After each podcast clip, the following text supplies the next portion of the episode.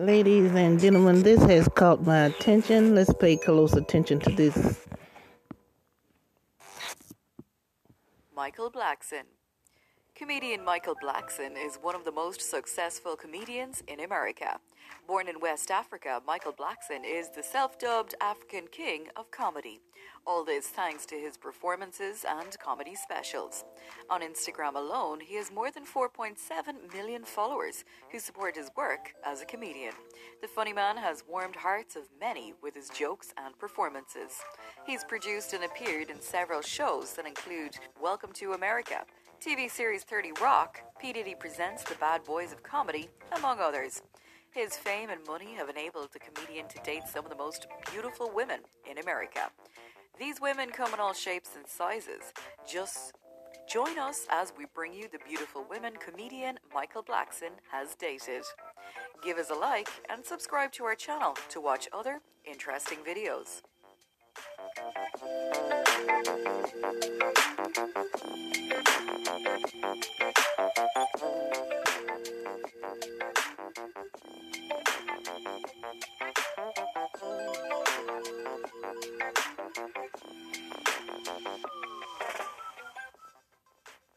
Georgia Rain.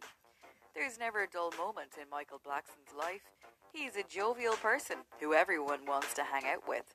Blackson was romantically involved with Grammy nominated singer songwriter Georgia Rain. The couple met in one of his shows, and the comedian was amazed by her beauty. She asked her out on a date, and she said yes. After only a few weeks of dating, the lovely couple moved in together. Michael treated her to the luxuries of this world and made sure she got everything she needed. The lovely couple had wonderful PDA, and their fans loved them. However, as time went by, Georgia Rain could not take his cheating ways anymore, and they separated. She went on to date fitness trainer Victoria Kimani.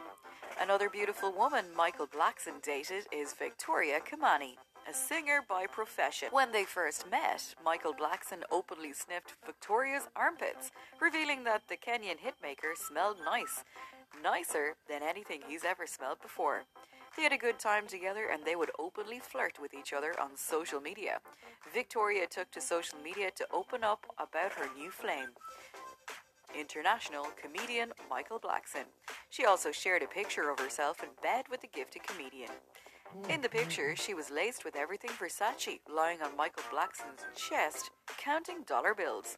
The couple have gone quiet about their relationship. We don't know if they're still dating. Ashanti. American African king of comedy Michael Blackson was also romantically linked to singer Ashanti.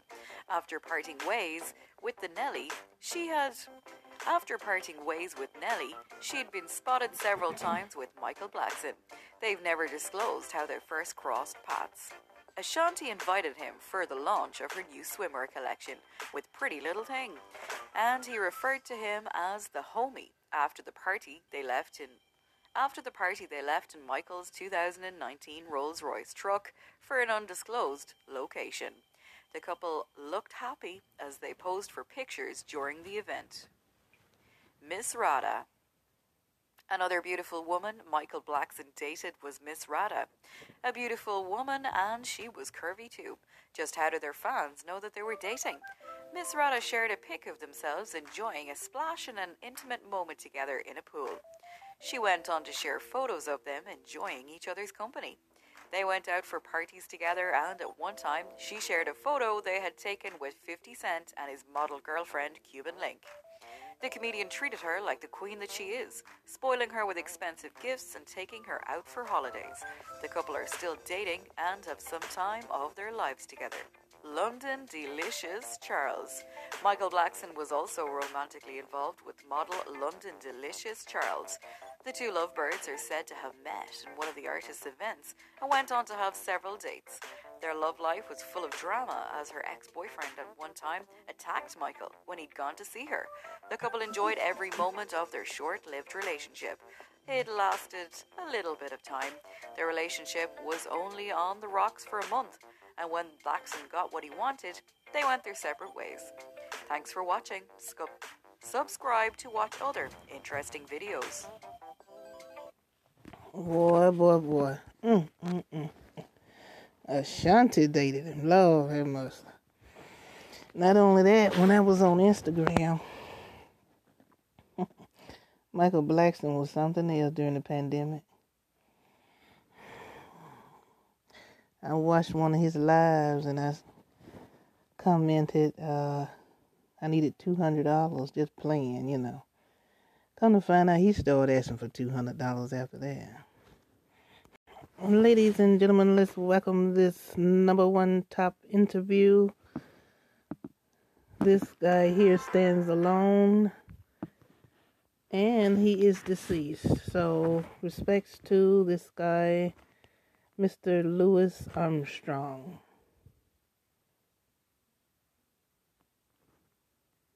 Family called the. And at night, he made other rounds through the red light district selling buckets of coal. But the Karnofskis provided a rare. Behind Louis Armstrong's career, success, and fame, there was tragedy.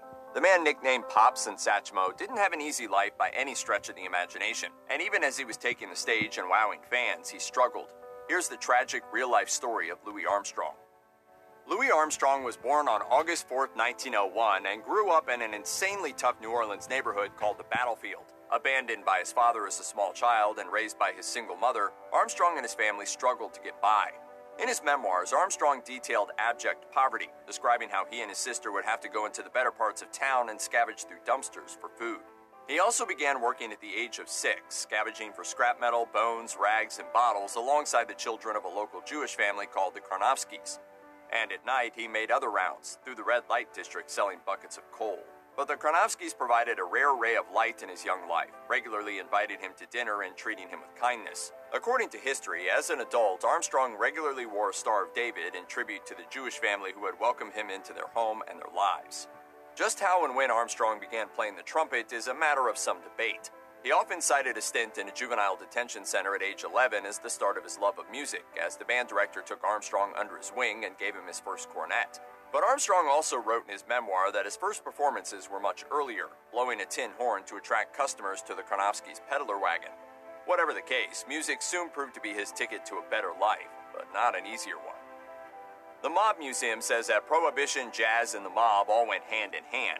The mafia owned the clubs and made sure there was booze, and jazz musicians provided the perfect musical accompaniment to the evening's revelries. Armstrong did his best to stay away from mob establishments, but the mob had different ideas. According to biographer Terry Teachout, in 1931, a mobster named Frankie Foster pulled a gun on Armstrong in Chicago and told him to play a gig the next day in New York. Armstrong ultimately fled to Europe to escape problems with the mob, but when he finally returned, he ultimately threw in with Joe Glaser, who ran nightclubs for Al Capone.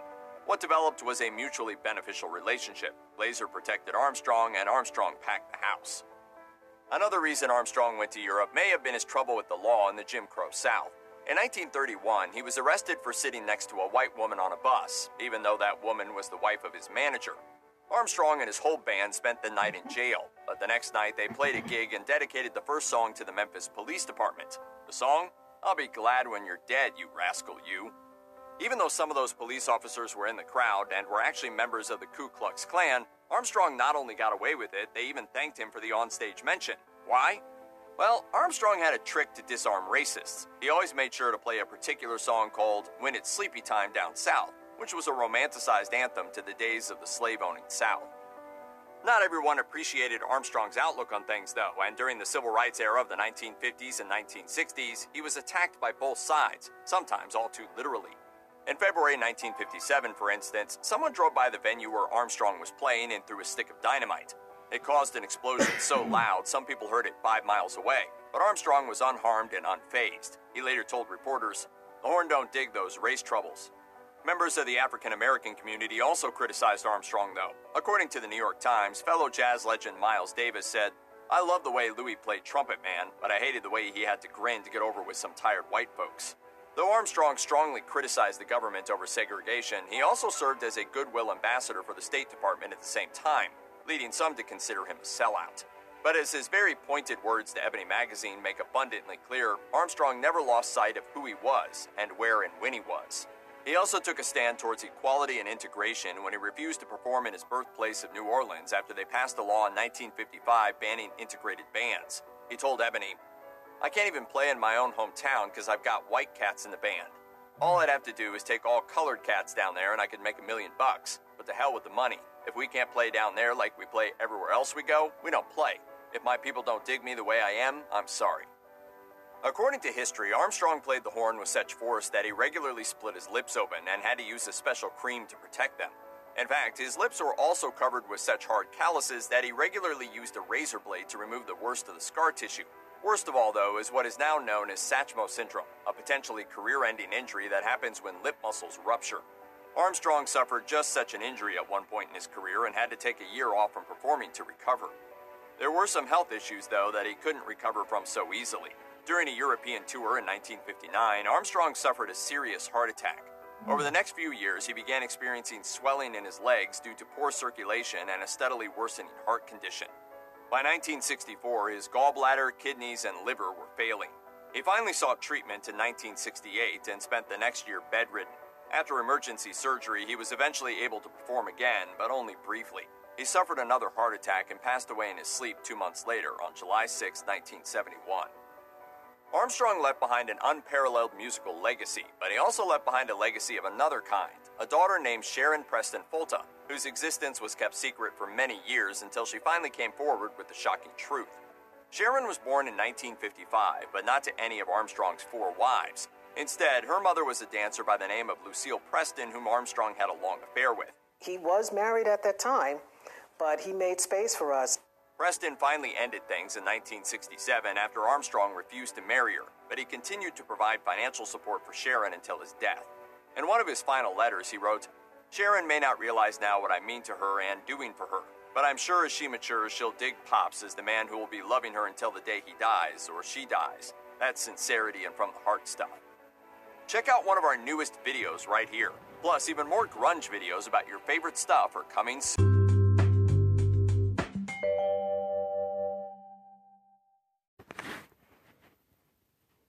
Ladies and gentlemen, Louis Armstrong and Shine. In 1942, here's a rare selection. Rent or buy? And it's starting in just a moment.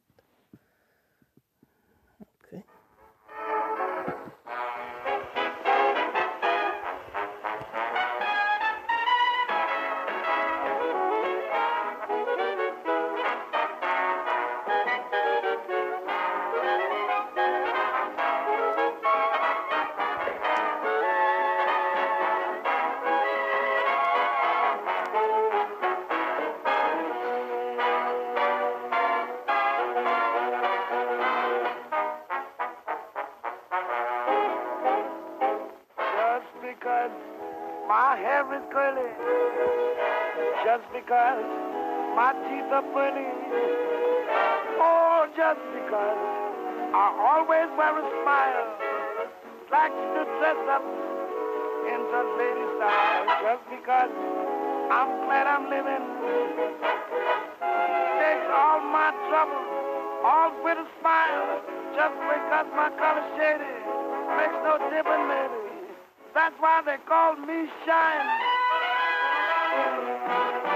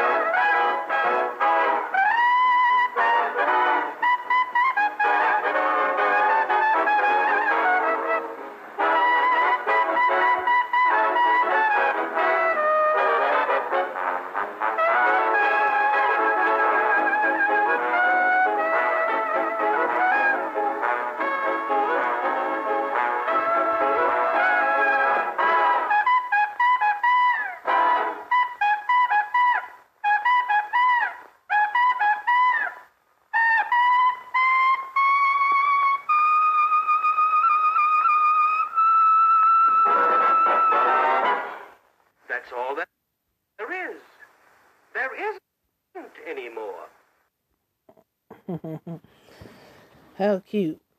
Okay, um, let's see if we can find something about Stevie Wonder next. I think he would enjoy this podcast. I am dedicating my podcast to the one and only living legend, Mr. Stevie Wonder. And ladies and gentlemen, just as promised, we have a number one interview with Stevie Wonder in it, and I hope you enjoy. In five, four, three, two, one. Talking with Stevie Wonder. May I call you Stevie or Whatever you prefer. Mr. Wonder or I buy your records Just, just don't call me George Schwartz. that, as you know, is his real name. Hey, you don't want to get hit upside the head. No, no, I.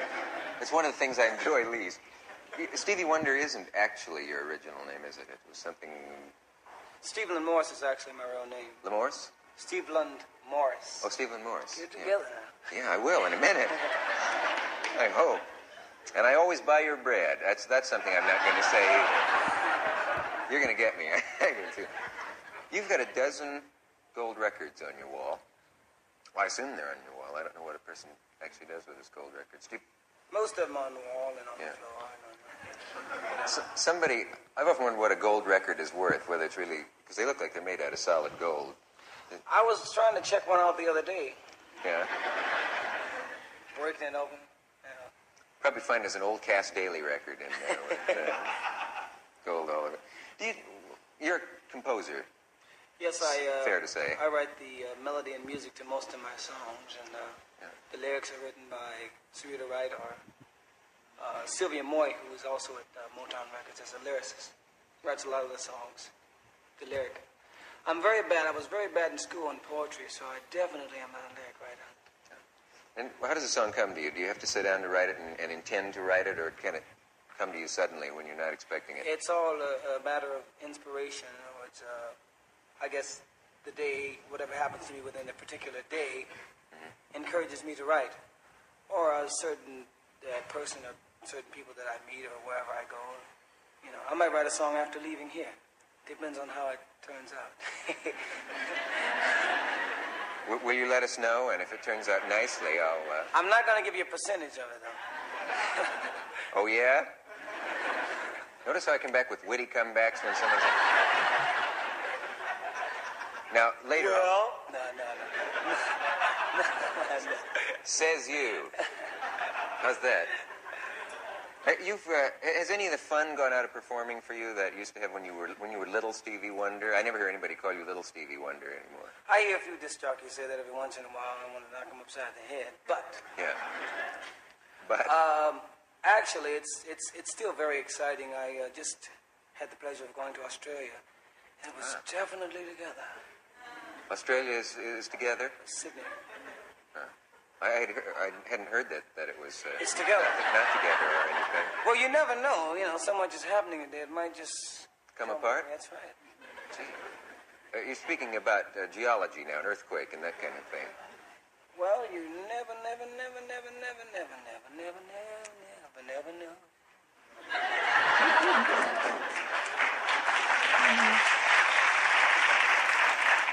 I want Actually, ten I, percent I, of I, that. I, I, that's immediately out of the question. I'm sorry. You know, us Taurus the Bulls, we like money. Are you a Taurus? Yeah. What sign are you?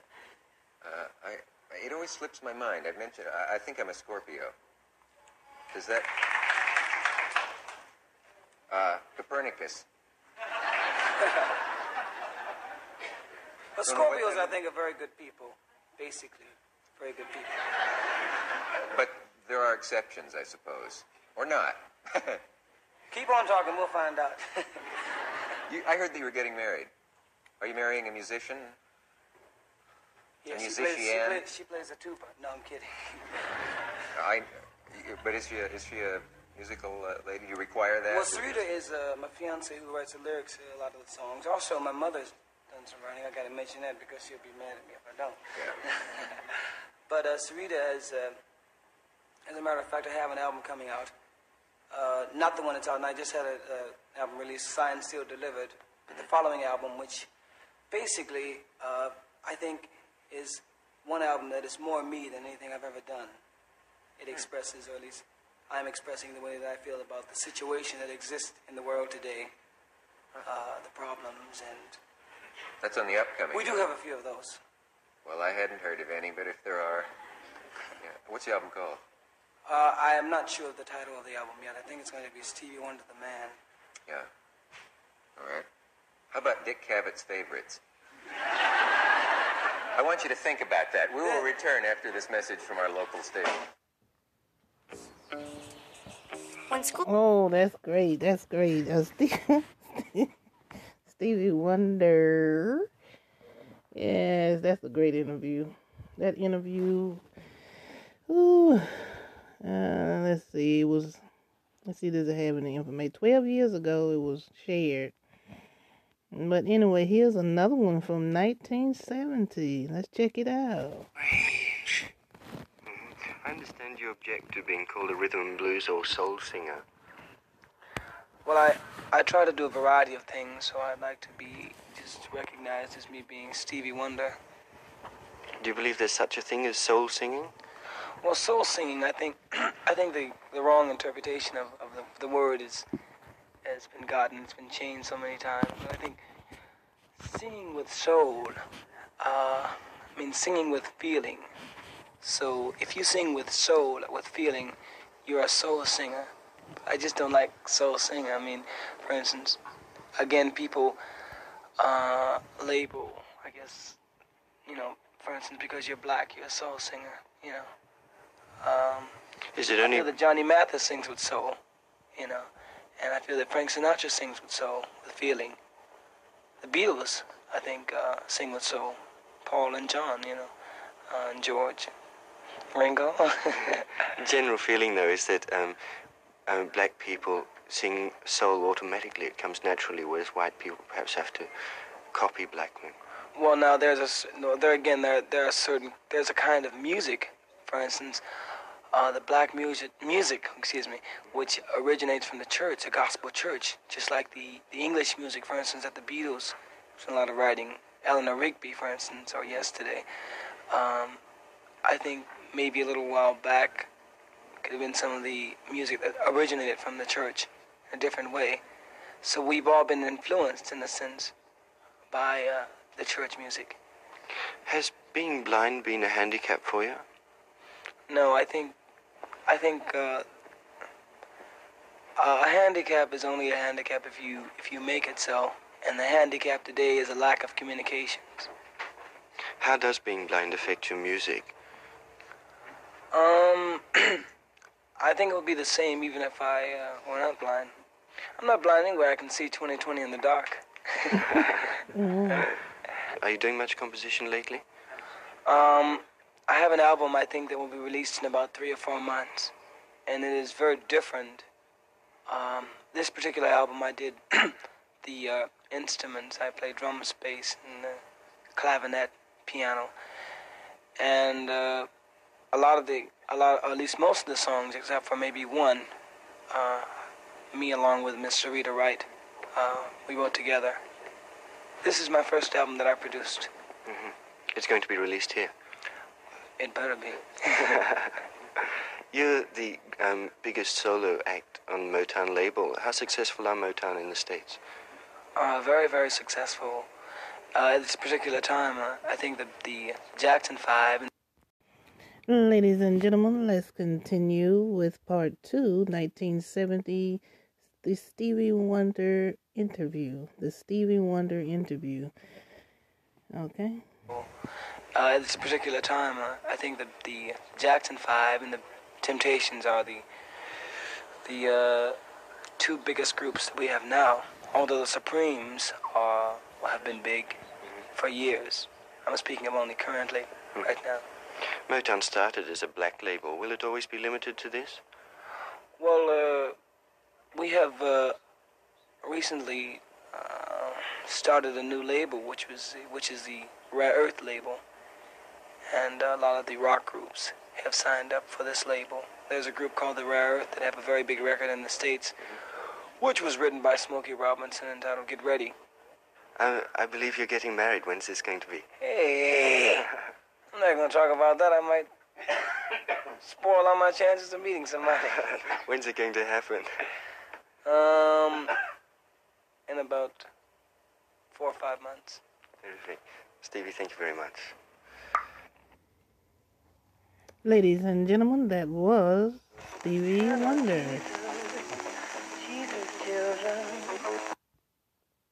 Thank you for listening, and I hope Stevie Wonder listens as well. You all have a wonderful day.